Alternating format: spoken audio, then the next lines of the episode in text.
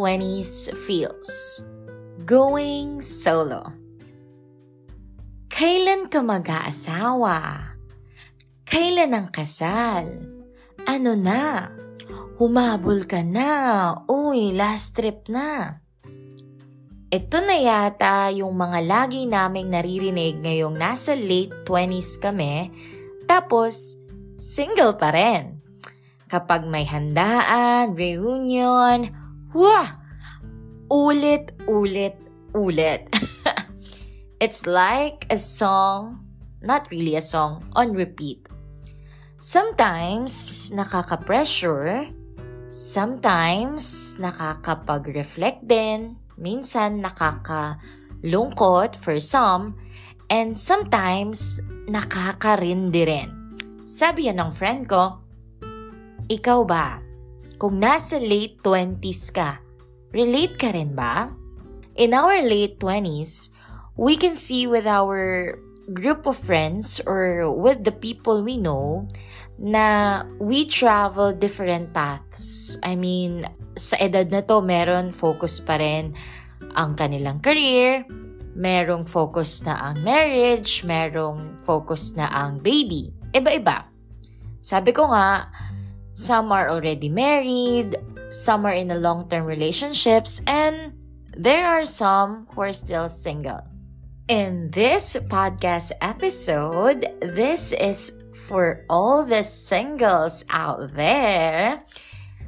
Kung isa ka rin sa mga nakikisana all sa mga love stories ng iba, sa mga nakiki-third wheel, sa mga friends mong may jowa, sa mga hinahanapan ng someone sa mga reunions or family gathering, kung meron ring mga no boyfriend slash no girlfriend since birth, no more sana all because this episode is created for all of us, for you.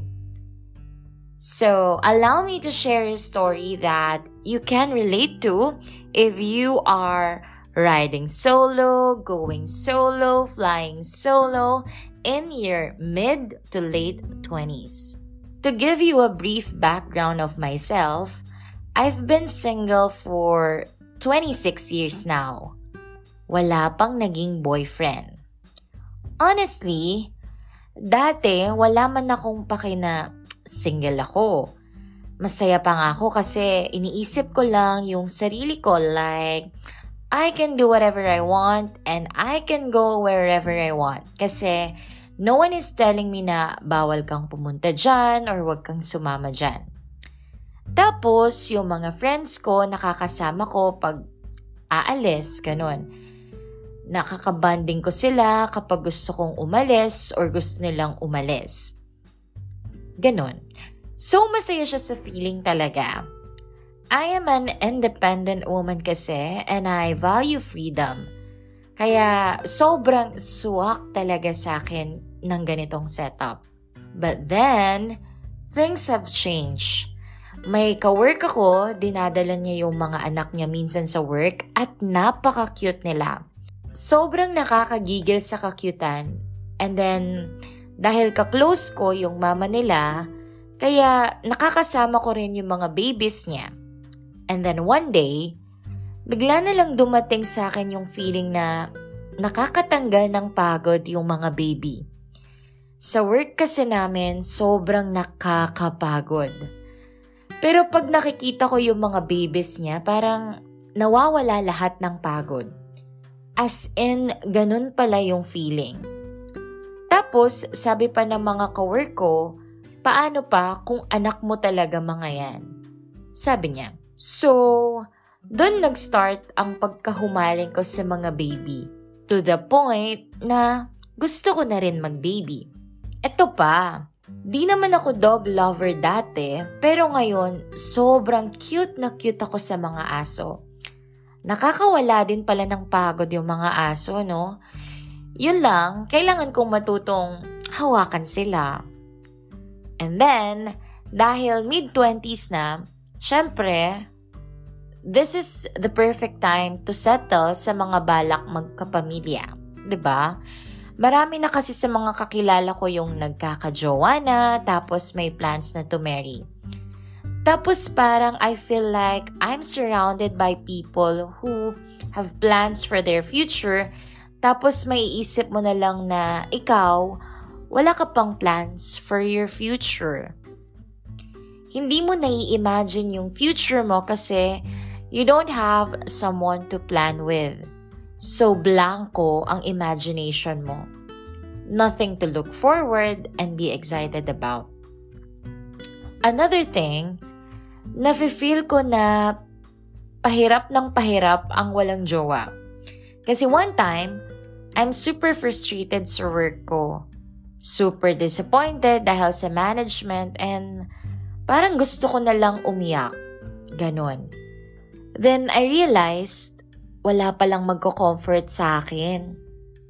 Then, mas dun pa ako mapapaiyak kesa dun sa problema ko. There are times na life is toot talaga and you are longing for comfort. Pero, di mo makukuha kasi no one loves you to the level na iko-comfort ka ng ganon. Naranasan ko naman kasi ma-comfort dati ng taong gusto ko pero, sad story, di kami nagkatuluyan, kaya parang namimiss ko yun. Ganon. Namimiss ko yung feeling na pwede kang magpabebe pag sobrang di mo na kaya. But now, it's different. That responsibility is my sole responsibility. No one will give me the kind of comfort na na-experience ko lagi. And I told myself, ako pala bahala mag-comfort sa sarili ko. And it's so toot hard. And it's so damn hard. Malungkot ka at down na down tapos you have the task of making yourself happy. Nakakabaliw pala yun. Pressured ba ako by other people? Diretsong sagot na walang halong pride? Yes kahit ayaw mong ma-pressure, ay mape-pressure ka talaga kasi that's all you see around you. Darating talaga yung panahon na you will feel lonely no matter what you do to make yourself happy. Naubusan na nga ako ng pakulo para pasayahin yung sarili ko eh. Haha, meron siyang ganon. And di naman kasalanan ng ibang tao yon kasi that's part of life eh. Pero malulungkot ka kasi bakit sila meron na, tapos ikaw wala? Dagdag mo pa yung feeling na parang hindi ka nai-in love. May nakikilala ka din naman na guys before but there's no spark or there's nothing special siguro. And then it dawns on me na love comes very rarely in our lives. Hindi siya laging darating to make you feel in love with someone. Sobrang dalang lang. And so, when you finally feel that with someone, just feel that moment. Let go of all your inhibitions and just try it. By the way, Sarah's bedtime stories made me realize that. Thanks for the stories, Miss Sarah. Sa ngayon, na single pa rin ako at hindi in love in my mid-20s, sabi nila, God has a plan for us. Siguro mahirap man tanggapin, pero ganun talaga ang buhay. We cannot have everything that we want. At iniisip ko na lang na it's better to be alone than be with someone who makes us stressed. The goal is to be with someone who makes us happy and calm, not to be with someone who brings out the worst in us. Mataas ang standards ko sa lalaki. Oo, but there are things in life that we can't just compromise just because we feel so lonely. Being lonely is the ultimate enemy. I know that's why we have to pray and find something to be obsessed about para kahit papano mabawasan yung loneliness. Yun lang. I hope you learned something from me who wants to find more ways to not feel lonely sometimes. Thanks for listening. Thank you for sharing your story to our bedtime stories listener. Well, I can say na the feels. Ramdam ko talaga. It's so genuine na I felt every word. And you are so brave for being so honest about how you feel. So really, thank you so much. If meron sa mga listeners natin na nakikinig at nakaka-relate, let us know your thoughts. You can comment down below on Spotify kung ano yung mga inisip nyo or sa, kung sa YouTube kayo nakikinig, you can also comment on YouTube. Or if not, you can send me a message uh, on my social media accounts for TikTok and Instagram, it's underscore Sarah's Bedtime Stories. Habang binabasa ko yung kwento ng ating bedtime listener, I realized na nasa kamukha ng sitwasyon niya na nasa mid-20s ka, parang nasa mid ka rin na parang, ano ba, para ba ako sa romantic relationship or hindi? Parang nasa gitna ka rin, no? But to be honest, ako rin naman, I don't have anyone in my life. I mean, someone special. I'm definitely single. I'm happy. Yes. Feeling ko visible naman yon because I'm glowing. Wow! And I'm happy. But there are also times that I get sad. Nalulungkot rin ako. And I feel like I need someone to listen to me, to be with. Yung companionship pa. Yung bang may mga pagkakataon rin sa buhay ko na gusto ko rin namang maranasan yung magsasabi sa akin na, Tara, just to cheer me up. Yung susunduin ako para hindi ako umiyak sa jeep o kaya sa bus. Wow!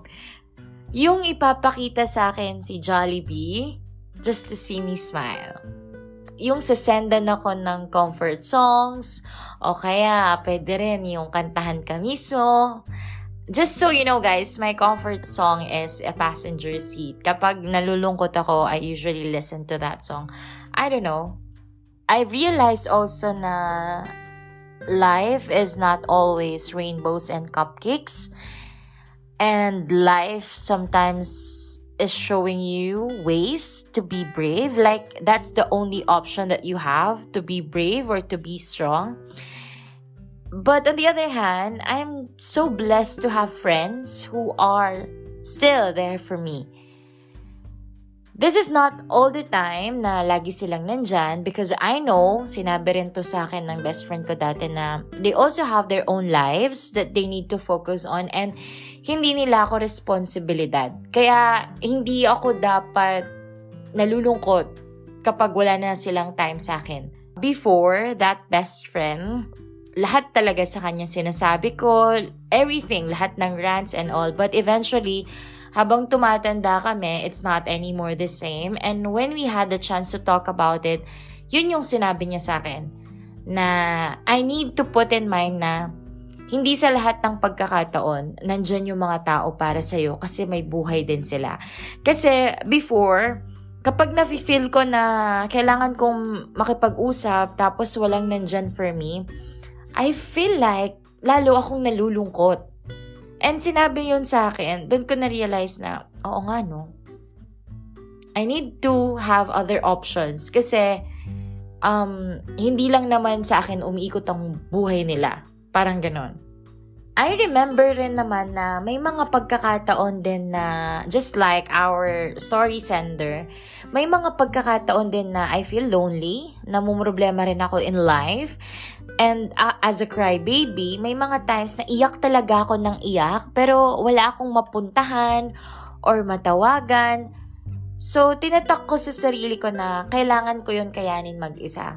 And one of the ways for me to handle that situation is through journal writing. Kaya sobrang laking bagay sa akin ang pagsusulat.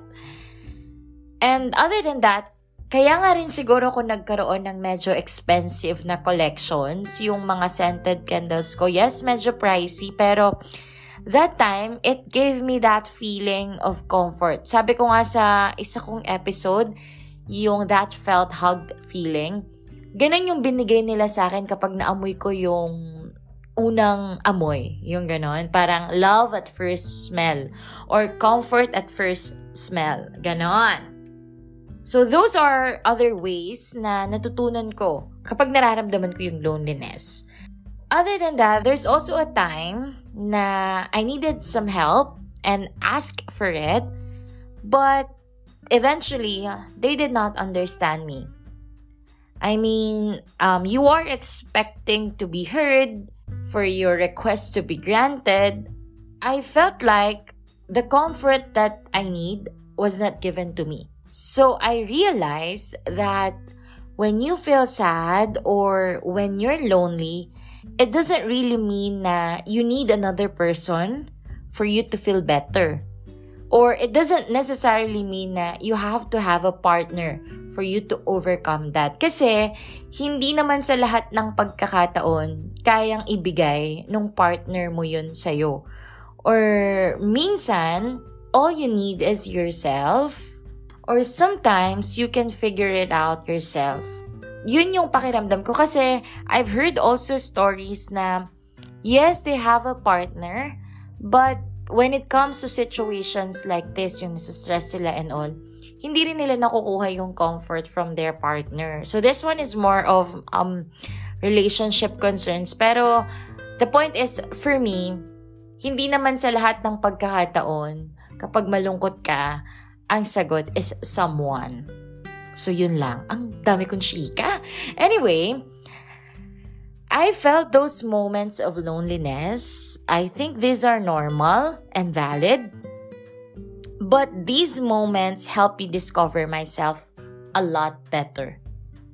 Dati hindi ko alam kung anong gagawin ko kapag wala akong kasama. Nagsa-self-pity pa ako noon, yung malungkot na ako, tas iisipin ko pa na mag-isa ako. Kagaya nung ating story sender, ganun yung iniisip ko na, asan sila? Wala akong kaibigan. Wow. Buti na lang na-realize ko na nakakawala ng ganda yon at tinigilan ko. At some point also, I've heard this from a friend. Sabi niya sa akin, maganda ka naman pag umiiyak, pero mas maganda ka pag hindi ka umiiyak. So, ayun. Kaya kapag nalulungkot ako, iniisip ko na lang na, oh my gosh, pangit ako, ganyan. Yung ganda ko, pat lang, mababawasan pa. so, ayun. Now, thank you Lord, I know how to cheer myself up. I found ways, effective ways on how to comfort myself In these moments in my life too, I've learned how to prioritize meaningful friendships. And I'm so blessed to have them in my life. Spoiled ako sa kanila sobra. Ate Elise and Kuya Julian, yung mga gusto kong musical play, restaurant dates, just ko lagi nila akong sinasama and I feel like hindi man ako third wheel, parang belong talaga ako sa kanila kay Eggsy na sobrang mag-spoil din sa akin, kay Twinnie, kay Ma'am Judy, kay Ma'am Carissa na always there for me. So, I never felt lonely because of them too. One thing that helped me rin, aside from journal, aside from my friends, is finding a hobby or like a passion project na pwede kong uh, pagtuunan ng oras fight feelings of sadness or loneliness. And this hobby is something that I'm excited to do. And this hobby is ito, podcasting, sharing stories. So, sabi ko nga, I know that this is more like pinopromote ko siya and all. Pero other than that, it's also a therapy for me kasi. So the benefit, marami pa rin akong benefit na ginagawa para sa sarili ko through podcasting. Kaya yun um, nung ginawa ko rin to, syempre madadivert yung attention mo and nagkakaroon ka ng bagong pag investan ng oras. So, ito yung focus ko and ito yung nakatulong din sa akin to overcome um, loneliness at times. And one thing more, the reason why I thought of having this podcast then, kasi one of my students told me rin, or some of my students told me na, lose yourself, uh, spice up your life, miss. Yun yung sabi nila sa akin.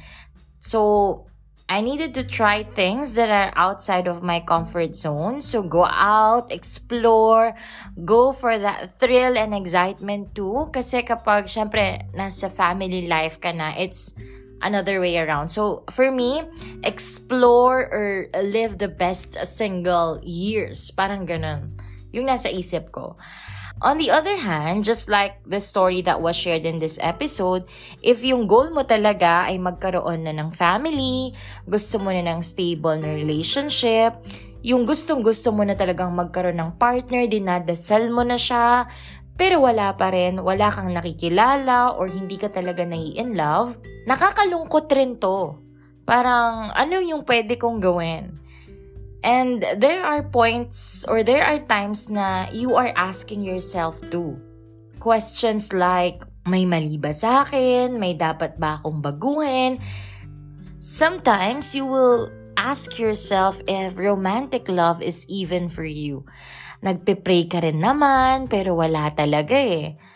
Pero siguro, gaya rin ng story sender natin, kapit lang, tiwala lang, kasi sabi nga nila sa bilyong-bilyong tao sa mundo, meron at merong nakalaan para sa'yo. I admire our story sender for being a strong, independent woman. Dito siguro ako pinaka nakarelate din kasi tinatak ko rin sa isip ko na I am Miss Independent. Wow. Most of the time siguro, kasi madalas passenger princess pa rin ako sa mga kaibigan ko, 'di ba? But you know what? Um one of my students told me, "Miss, hindi naman sa lahat ng pagkakataon dapat strong independent woman ka. Deserve mo ang care."